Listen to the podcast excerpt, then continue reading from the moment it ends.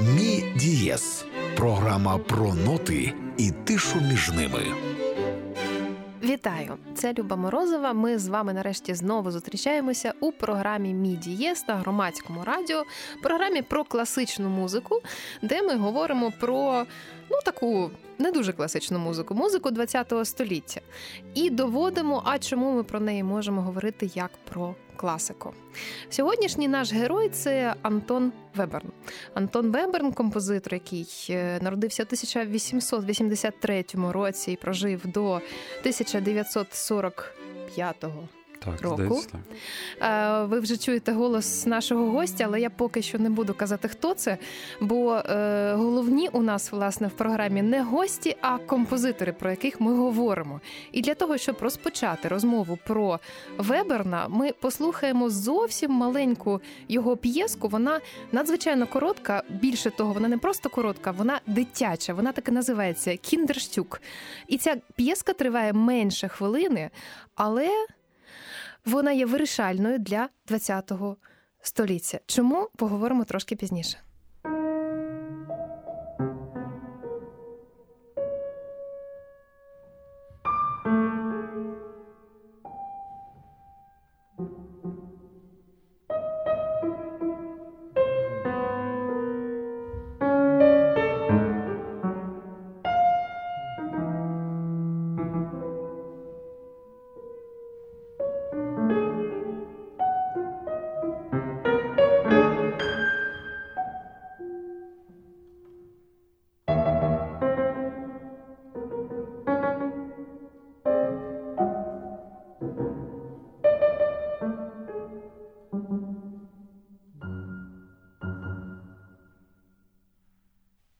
Це була п'єса Кіндерстюк, е, яку написав Антон фон Веберн, і її зіграв видатний піаніст 20 та 21 століття Хрістіан Цимерман.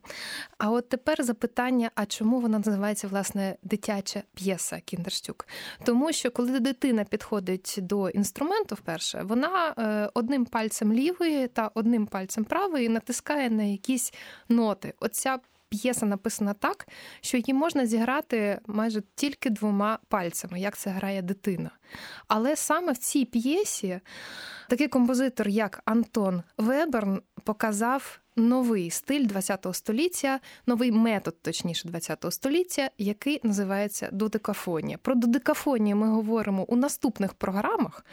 А для того, щоб от увійти в цю воду, ми сьогодні говоримо про Антона Веберна з людиною, яка надзвичайно шанує цього композитора, при тому, що вона не є музикантом. Я рада вітати у нашій студії Павла Пімінова. Це директор Vera Music Fund, директор організації, яка допомагає молодим талантам віднайти себе. Паша, привіт. Привіт. Е, Скажи, будь ласка, Веберн, е, Антон. Це, ну, скажімо, неявний такий е, кумир для людини, е, яка спеціально не займається е, в своєму житті музичною інтерпретацією або не знаю, аналізом музики. От через що слухачі мають увійти, як і ти, у цю творчість для того, щоб її покохати? Ну, Антон Веберн дійсно не є дуже традиційна, традиційним об'єктом шанування та слухання і там якогось поклоніння навіть для музикантів в нашій країні. На жаль, я пам'ятаю, як в Україні була серія, коли грали всього Веберна. Я пам'ятаю, як музиканти оркестра, який я не хочу зараз називати, продиралися сквозь цю музику. Їм було важко, тяжко зрозуміти, на що вони цю, цю сукупність звуків грають. І музикою це стало, ну я не знаю, можливо, під кінець вже цієї серії. Ем, Я, по-перше, хочу сказати, що для мене круто, що ми сьогодні саме про Веберна зустрілися, бо насправді в цьому році, буквально за пару місяців, Веберну буде 135. Тобто це для нього ювілейний рік. І це це крута історія, що саме так можна хоча б відзначити цю людину. 3 грудня, якщо я не помиляюся, ми грудні, можемо грудні запалити десь. 135 свічок на якомусь е, торці. По-друге, я хочу сказати, що м, Вебер неочевидна людина, мені здається, не лише для слухання і шанування.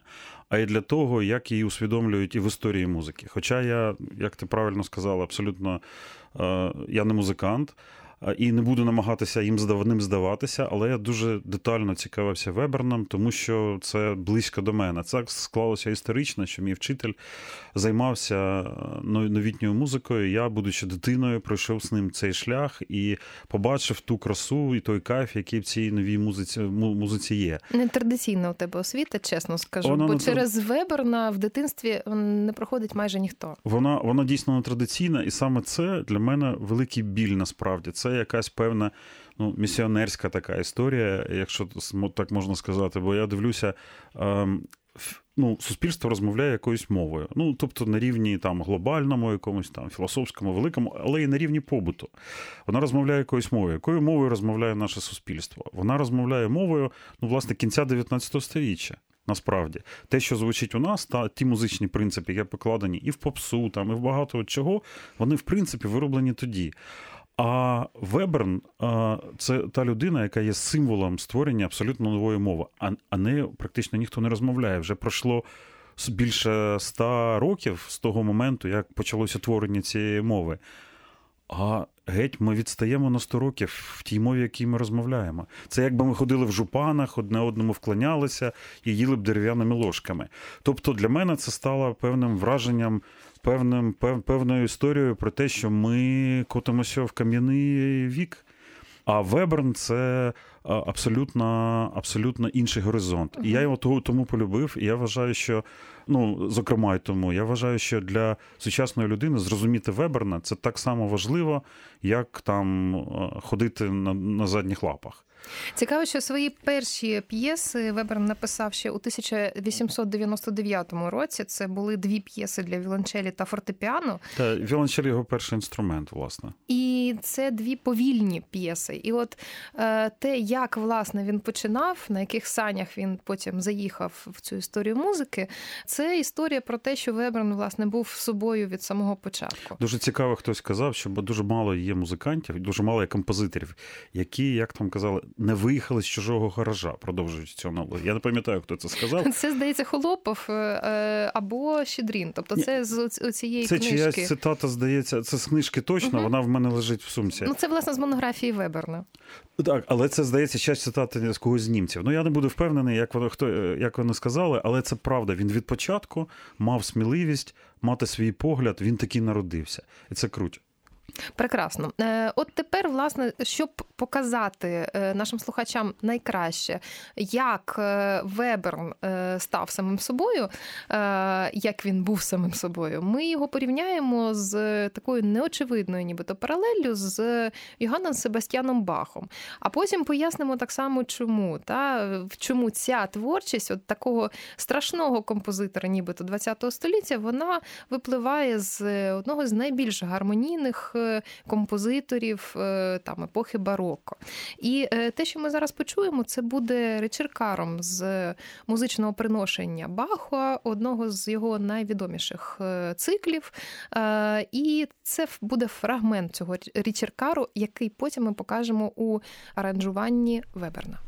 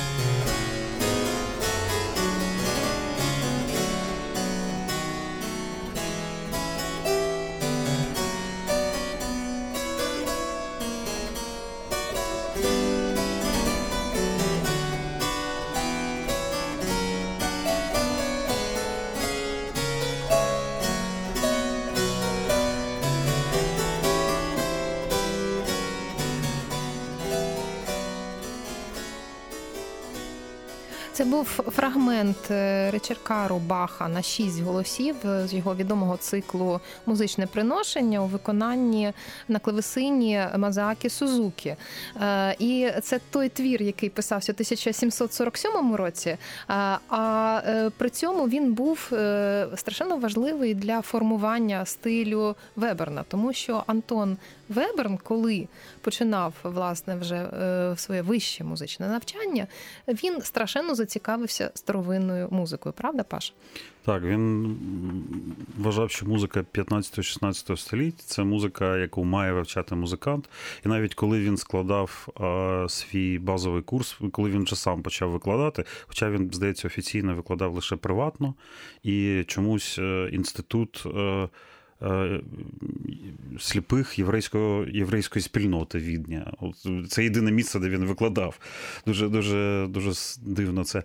Але він включав цю музику як обов'язково, як базову, тобто поліфонічні погляди його були дуже міцні. Це дивно поєднується з тим, що він потім робив. Ну не думаю, що дуже дивно. Е, власне, е, ми говоримо про кризу гармонії, про кризу романтичної гармонії на початку ХХ століття. І от е, коли Веберн це відчув, що власне є криза от цієї романтичної гармонії, він занурився у поліфонії як в інший тип складання музичної композиції. Коли ми коли ми говоримо не про вертикаль а про е, горизонталь. Тобто ми говоримо про поєднання ліній по е, власне горизонталі. Це е, значно такий, ну скажімо, це незвичний підхід для 19 століття, для романтизму. Ну і для 20-го для початку то був революційний, абсолютно мені здається, підхід, але він здається вбачав в цьому не стільки кризу, скільки закономірність розвитку. Він здається казав, що як від церковних ладів перейшли до мажору мінору, так і до мажору від мажору мінору перейшли до хроматичної 12-тонової гамми, на якій він побудував все. Тобто, це для нього було з одного боку, там все закінчилося. Угу.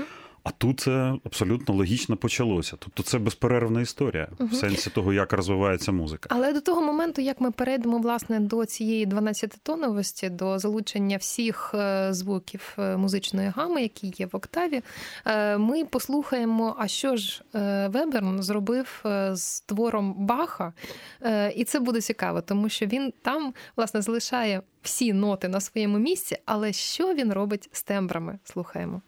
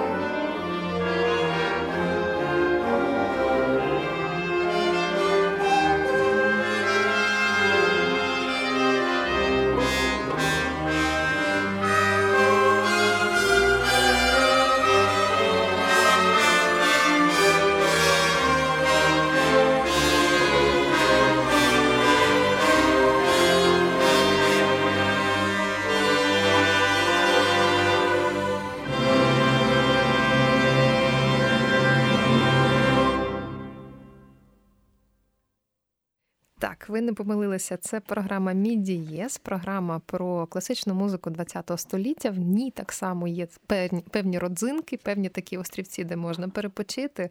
І один з найдивовижніших творів е, Антона Веберна, композитора, якого ми знаємо як композитора додекафоніста, композитора, який віднайшов е, разом з Шенбергом та Бергом новий метод створення е, таких композицій, які не мають нічого спільного з романтичною гармонією. Але ось тут, власне, він взяв е, річеркар Баха е, на шість голосів е, з музичного приношення і зробив з нього ось таке цікавезне темброве аранжування. Воно прозвучало в виконанні Берлінського філармонічного оркестру під керівництвом П'єра Булеза. І просто в двох словах, що таке річеркар, щоб ви, шановні слухачі, знали, це старовинний жанр, який був типовий для якраз поліфонічних творів, е, і у нього немає якихось е, особливих рис е, сталих. Але основне, що стосується річеркару, це пошуковість. Тобто річеркар пішов від італійського річеркара, і це, власне, вишукувати. І це такий техніко-композиційний етюд. А от зараз я Пашу Пімінова, який знаходиться у нас в студії і продовжує любити Антона Веберна, запитаю, чому е, ти ледь не плакав, коли слухав цю музику? В цій музиці, мені здається, е, при збереженні тієї наповненості внутрішньої, чуттєвої і медитативної, і якоїсь неупинної в розвитку, як в поліфонії Баха воно і є додалося, додався абсолютно новий вимір. Те, що зробив Веберн з цією музикою, він втілив принцип тембр, тембрової мелодії.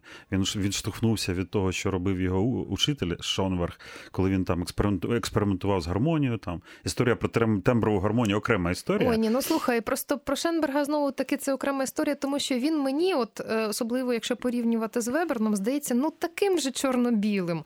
А от коли слухаєш цього Веберна, у тебе відчуття, що Що він е, повністю чорний. Ні, от от власне, що е, от цей Веберн, якого ми зараз ще слухали, е, це таке розмаїття фарб, що ти не розумієш, як взагалі оця оркестрова фарба може з'явитися слідом за ось цією. Так і є, бо саме розфарбування це те, що зробив Веберн з Бахом. Він його розфарбував тембрами, і мелодія передається від одного тембру до іншого, і цільність, невпинність мелодії розфарбованої різними барвами. І в цьому різноманітті її цільність. І от це є той кайф від того, що зробив Вебер. Це розфарбування. Угу. Це розфарбування. Ми переходимо до наступного твору. Це шість багателей. А, І для мене це муки 12-тонової системи.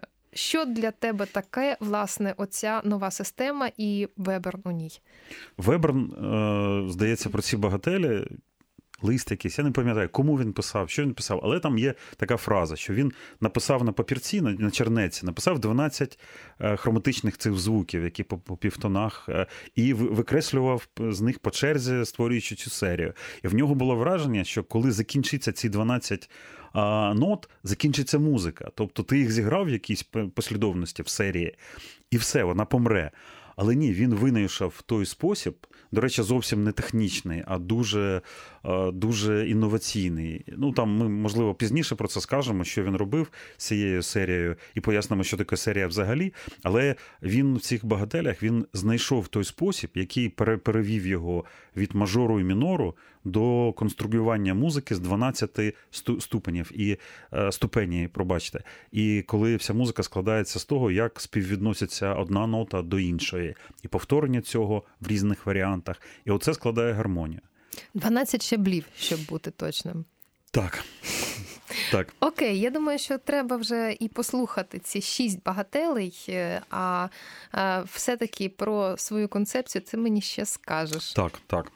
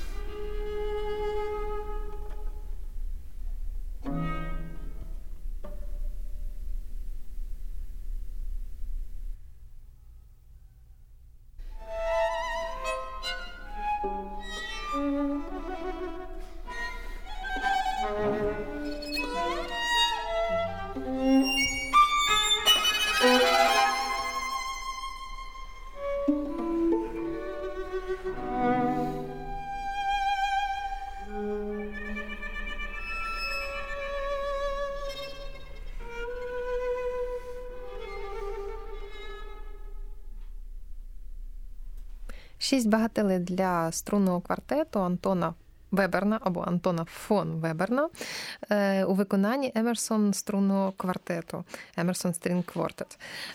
І це той твір, е, про який ми говоримо як про е, муки композитора в межах 12-тонової системи. Правильно, Паша? Чи це не муки? Це муки, безумовно, це намагання людини створити в собі нову реальність. І, до речі, цікава ще історія. Мені здається, це важливо сказати про Веберна, бо творчість Веберна і його друзів. І старших, і молодших, і Шонберга, і Берга, вона, ну, оди, можливо, це одне з найперших таких виявів саме у музиці, те, що в, в образотворчому мистецтві потім стало практикою, це коли твір є дослідженням. Тобто для них, звісно, на першому плані стояла а як мені здається, виразність того, що вони роблять. Не формальна історія, а виразність. Але в них був був такий аспект дослідження. Тобто, через те, що вони творили, вони досліджували реальність і досліджували себе. І дуже часто дослідження, ну тут дуже часто люди кажуть, цей твір, або це ця картина, або ця скульптура. Це ж лушне, бо це ну просто там унітаз. Який стоїть, або це чорно-чорно намальована фігура на стіні. А насправді це не зображення чогось красивого, це філософський трактат, це філософське дослідження.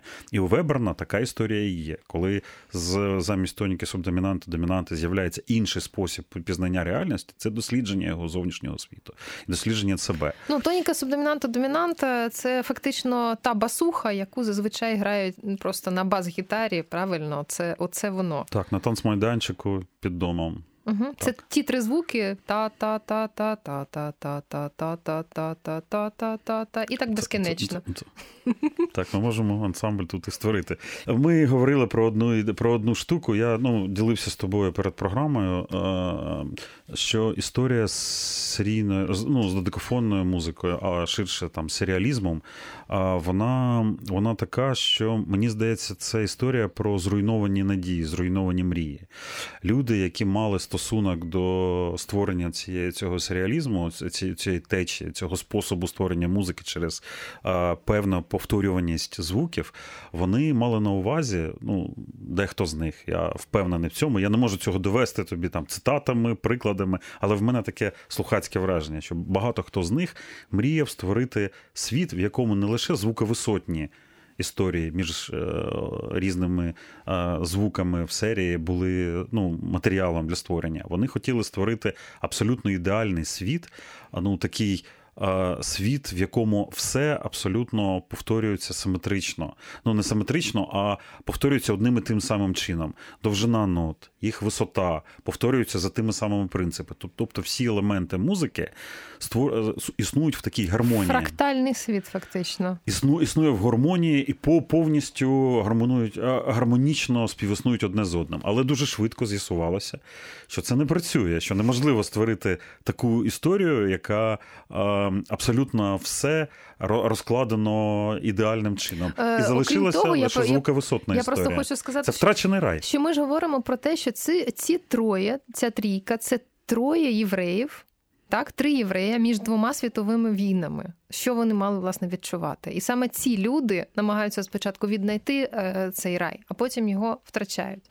І мені здається, що тут дуже показове те, що сам Веберн він е, був шалено закоханий в природу, настільки, що він носив з собою книжку з ботаніки Він був поведений на і вивчав її. І от коли у нього розпитували власне про його систему, він не казав там про математику, він не казав про складні е, вичислення. Він говорив е, про E, buvo він порівнював це з е, тим, як, наприклад, росте стебло, як з'являються перше листячко, е, як взагалі от природа формує сама себе. Ну, Це парадокс саме цієї людини. З одного боку, дуже раціональна, дуже розрахункова така історія з побудовою серії з 12 звуків, а з іншої, з іншого боку, афігезний ліризм. Недаремно його ж називали його музикою ліричною геометрією. Угу. Насправді, це дуже дуже дуже точно. Мене в цьому пригнічує одна історія, яка мене як слухача ну, дуже засмучує. 99,9 слухачів, е, які слухають цю музику. Вони не зможуть побачити цієї красоти, оцієї краси, серії цієї симетрії, цієї геометричної, графічної. Він же навіть, здається, креслення робив своїх серій. Не просто їх там писав, він робив креслення. Сніжинки такі. Тобто він графічно їх відображав.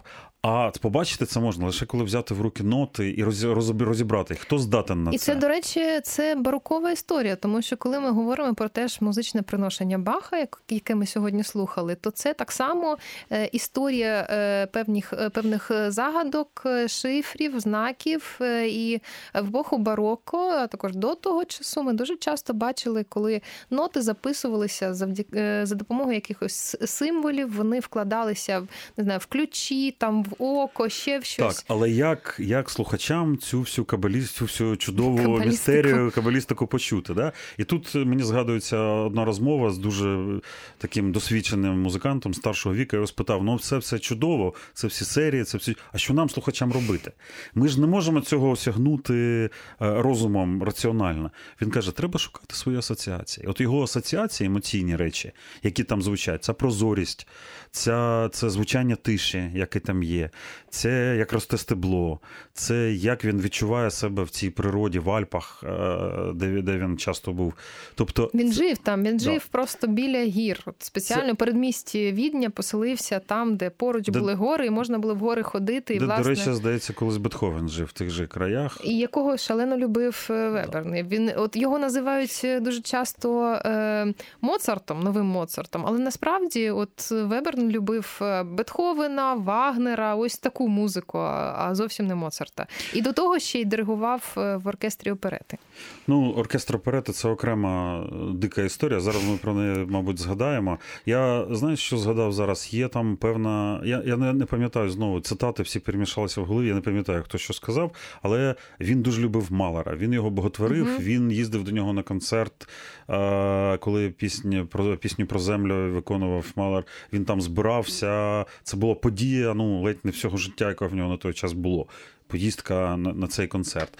І дуже цікаво кажуть, що Веберн взяв музику там, де Малер її залишив. Тобто між ними між ними є зв'язок. Я просто продовжу цю цю думку, перепрошую, бо Малер, власне, почав е, з таких гіпернасичених е, змістом е, текстів і музики, дуже експресивних. А під кінець життя він приходить до такої тихої, прозорої музики, і саме тут це підхоплює тут Вебер. Веберн. І він підхоплює її саме в тому місті, де Малер диригував так само. Це був відень.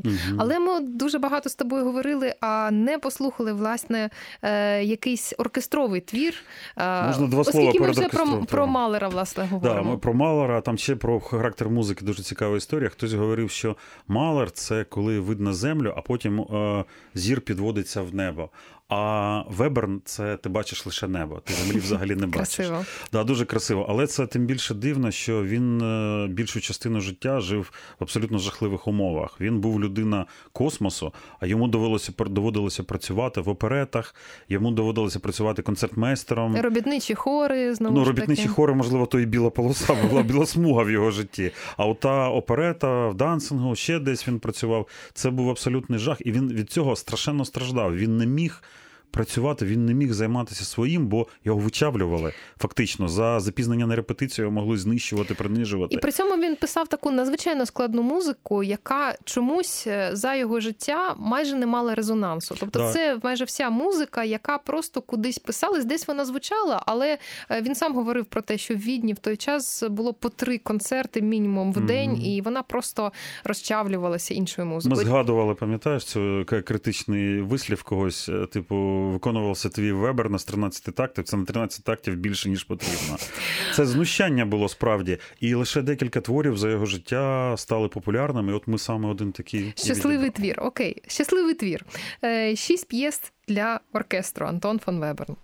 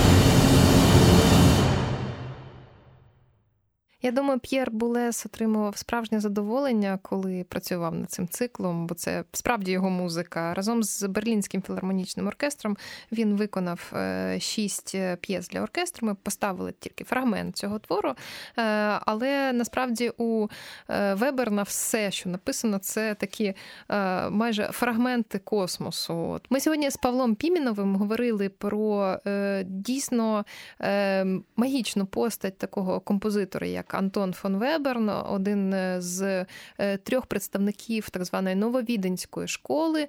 Е, це та школа, яка винайшла е, нові методи написання творів у ХХ столітті, але ми говорили не тільки про методи, а про можливість любити ось таку музику, яка, на перший погляд, здається дисонансною, здається такою музикою, що відштовхує від себе. От і на прикладі людини, яка е, шалено любить все життя Веберна, ми і говорили е, про от такі незвичності.